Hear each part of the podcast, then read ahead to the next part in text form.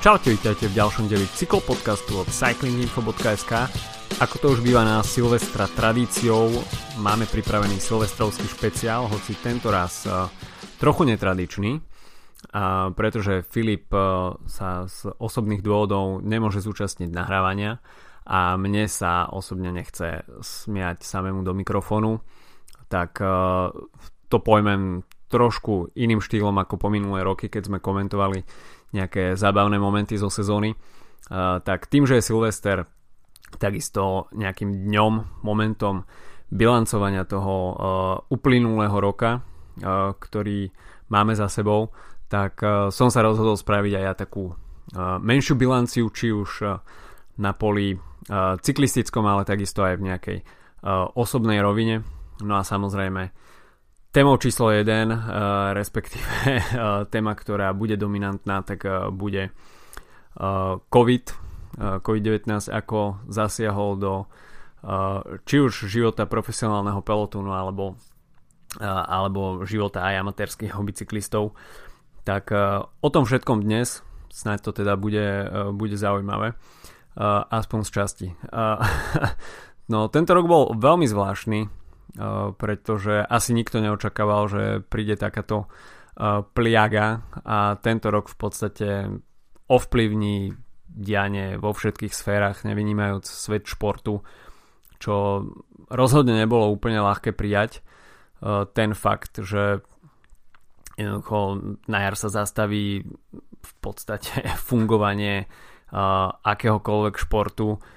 Ešte viac na frak dostali indoorové športy, tie športy, ktoré sa mohli vykonávať vonku, tak medzi ktoré patrí teda našťastie aj cyklistika, tak mali tú výhodu, že jazdci mohli trénovať aspoň vonku, samozrejme v niektorých krajinách to nebolo úplne možné.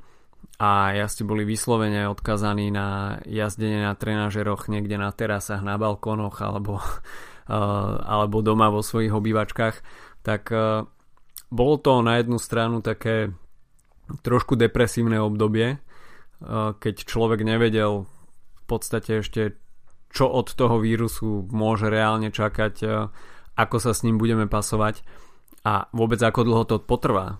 Tie začiatky boli veľmi nejasné a neprinášalo mm, to veľmi veľa pozitívnej energie. Uh, bolo za tým skryté ich veľa otáznikov a podstate nejaká tá nalinajkovaná sezóna, na ktorú sme zvyknutí, bola rázom minulosťou. Prešlo sa do modu improvizácie a v podstate v, v tom móde improvizácie sa potom pokračovalo uh, aj v tom zvyšnom priebehu roka, takže uh, až by sa dal tento rok nejak uh, označiť, tak to bola improvizácia a myslím si, že na, v konečnom dôsledku sa improvizovalo celkom dobre každý si našiel nejaký ten svoj spôsob, ako uh, s tým lockdownom, respektíve um, nejakým tým vyhýbaním sa um, spoločenského kontaktu, uh, ako s ním naložil, takisto aj v tej rovine cyklistickej. Ja osobne som tie prvé týždne um, po tom, čo boli zavedené nejaké opatrenia, tak uh, som sa vykašľal na jazdenie vonku, vytiahol som trenažer a Poctivo som si zo pár týždňov odtrenážeroval doma na balkóne, čo bola celkom zábava, keďže o, malej cere sa to celkom páčilo, keď sa posadila na riaditka a ja som zatiaľ šliapal do pedálov, tak o, to bolo celkom vtipné. A na to obdobie budem celkom rád spomínať, ale o, takisto by som si radšej zajazdil priamo na ceste s, s kamarátmi. A takže toto bol môj štýl, ako som prežil jar. Potom prišla veľká eufória, prišli, prišlo uvoľnenie, prišlo leto, dalo sa jazdiť vonku, čo bolo veľké posilnenie morálky a dá sa povedať, že vďaka týmto týždňom, mesiacom, ktoré boli uvoľnenejšie, ľudia dokázali načerpať energiu, takisto aj cyklisti konečne mohli vyraziť v skupinách na nejaké dlhšie spoločné jazdy, čo bolo, čo je v podstate to, prečo sa robí amatérska cyklistika. Mm, človek e, je zabudovaný v nejakej komunite cyklistov, s ktorými sa kamaráti, s ktorými sa stretáva a zažíva tie krásne, krásne zážitky pri spoločných jazdách a to bolo ľuďom na jar, na jar zobraté a v podstate v lete sme si to vynahradili. Ja osobne som síce na žiadne vysokohorské sústredenie do zahraničia neodcestoval z rodinných dôvodov pochopiteľne, ale som veľmi rád, že, že kamarátom sa podarilo vycestovať do francúzskych Alp, kde zdolávali slávne vysokohorské stúpania na Tour de France, takže to bolo super sledovať a potom následne aj počúvať ich zážitky z francúzskych Alp, takže som veľmi rád, že sa im toto tento rok podarilo napriek všetkým tým obmedzeniam, ktoré boli. A čiže to leto sme si asi všetci na cestách užívali, bolo to super a potom prišla jeseň a hoci tie opatrenia už neboli tak prísne ako, ako na jar, najmä aj čo sa cyklistiky týka, tak myslím si, že už to nikto nebral nejak uh, úplne extra tragicky. V podstate opatrenia prišli už dá sa povedať, že na konci sezóny uh, tá jeseň takisto tento rok nebola nejak úplne, čo sa počasia prívetivá. Takže napriek tomu veľmi zlému štartu na jar uh, tohto roka by som tento rok nehodnotil nejak úplne tragicky. Čo ma trochu hnevá, uh, tak uh, to je to, že nedalo sa stretnúť úplne s každým a to je asi taký najväčší čierny bod tohto roka. A to už zachádzame trošku aj do osobnej roviny, pretože mm, tým, že bolo ani nie obmedzené cestovanie, ale človek jednoducho nemal chuť sa stýkať až tak s toľkými ľuďmi, pôsobiť vo viacerých, vo viacerých skupinách, pendlovať, od jedného známeho k ďalšiemu známemu a takisto ľudia uh, brali tieto opatrenia všelijako. Uh, niekto sa stretával, niekto sa nestretával. Takže toto si myslím, že je veľká škoda, že tento rok prišlo a tá absencia osobných kontaktov určite bude, bude veľkým minusom tohto roka.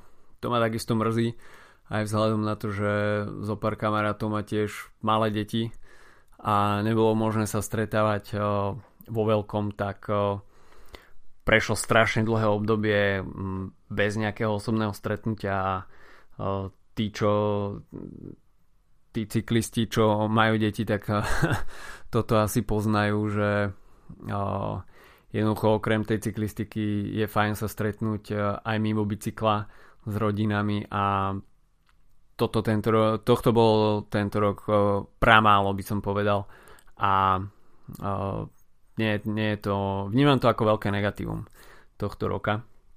No a keď sme pri improvizácii, tak myslím si, že Slováci celkom dobre improvizovali. Našli si ten svoj spôsob, ako prežiť toto pomerne ťažké obdobie aj na poli športu a dokázalo sa uskutočniť pomerne veľa. Uskutočnili sa aj preteky okolo Slovenska, čo je v podstate veľmi pozitívny signál pre slovenskú cyklistiku. Takisto sa uskutočnili spoločné československé majstráky, hoci teda s absenciou niektorých kategórií, ale predsa len sa to uskutočnilo. No a keď sa pozrieme na tú profesionálnu sezónu, tak napriek tomu ako zle to vyzeralo na začiatku, tak uh, sa v podstate ani nemusíme nejak extra stiažovať. Niektoré preteky samozrejme vypadli z toho kalendára, ale keď si to porovnáme s ostatnými športami, tak uh, cyklistika nevyšla z toho až tak tragicky. Okrem Paríža Rube sme uh, videli všetky monumenty, takisto všetky Grand Tour, uskutočnili sa aj majstrovstvá sveta, hoci takisto iba uh, kategórie Elite Momentálne beží cyklokrosová sezóna, takže to je takisto veľmi pekné spestrenie off-season a máme možnosť vidieť opäť Volta Fanarta, Maťo van der Poola v akcii. Takže mm, napriek tomu, ako COVID zasiahol svet športu, tak uh, cyklistika vôbec uh, uh, nevyšla z toho nejak úplne zle. Cyklistickí fanúšikovia nemusia zúfať a dúfajme, že teda rok 2021 bude viac štandardný.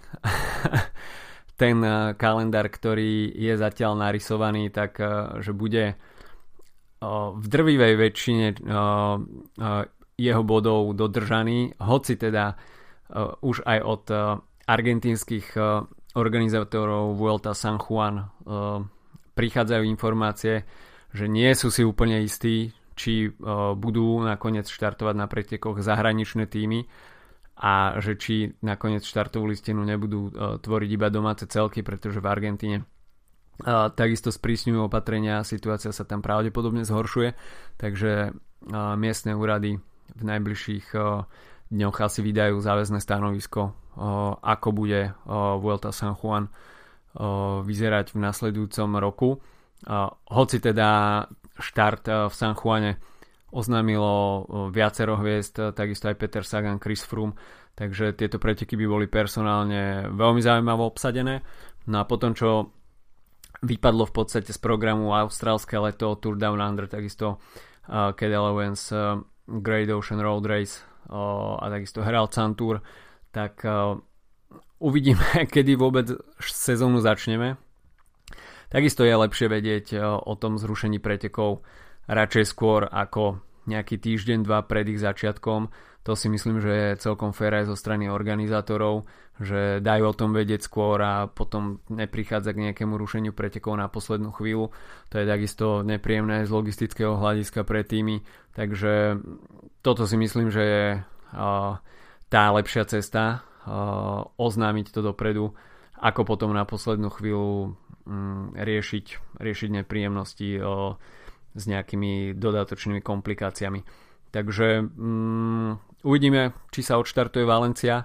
Neviem, ako je na tom teraz momentálne Španielsko, ale teda väčšie preteky by teda, respektíve sezóna by štartovala uh, väčšími pretekmi vo Valencii, potom je tam samozrejme UAE Tour uh, a tým, že, tá, uh, že ten jarný program je pomerne dosť globálny, tak uh, uvidíme, že ktoré tie diely uh, budú môcť ponúknuť uh, svoj pretekársky program a ktoré nie. Takže ostáva len dúfať, že rok 2021 bude aj pre cyklistiku oveľa lepší, že uvidíme preteky v podstate na tom mieste v kalendári, na ktorom sú. Svetlom na konci tunela je určite vakcína, ktorá je už k dispozícii, samozrejme v obmedzenom množstve, bohužiaľ, ale snáď, snáď teda ten deklarovaný apríl-maj, kedy by mala byť vakcína k dispozícii už vo väčšom množstve pre väčšiu časť obyvateľstva, tak že toto prinesie nejakú nádej na to, aby sme sa vrátili opäť do starých zabehnutých kolají. Aj keď teda ako som už spomínal, rok improvizácie, ktorá nás naučila aj pokorou, určitú, určitú dávku pokory nám to dalo, pretože prestali sme brať veci, že sú samozrejme, to, čo bolo predtým úplne štandardné, sa zrazu stalo niečo, čo jednoducho neprichádza automaticky.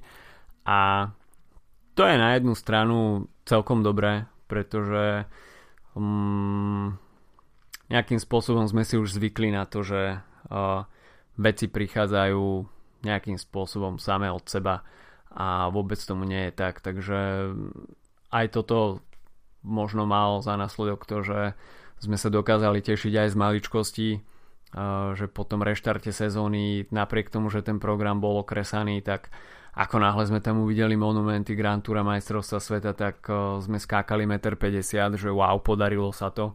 A potom, čo boli tieto preteky odjazdené, tak sme boli ešte radšej, že uh, aké prekvapenia, aké uh, super divadlo sme na cestách videli, takže toto napriek tomu všetkému negatívnemu, čo tento rok priniesol, tak tá určitá dávka pokory, ktorá, ktorá bola nutná na prežitie tohto roka, tak to si myslím, že je také malé, ale pomerne významné pozitívum, ktoré si určite nájde svoje miesto aj v ďalších rokoch a snad si túto pokoru zanecháme v sebe.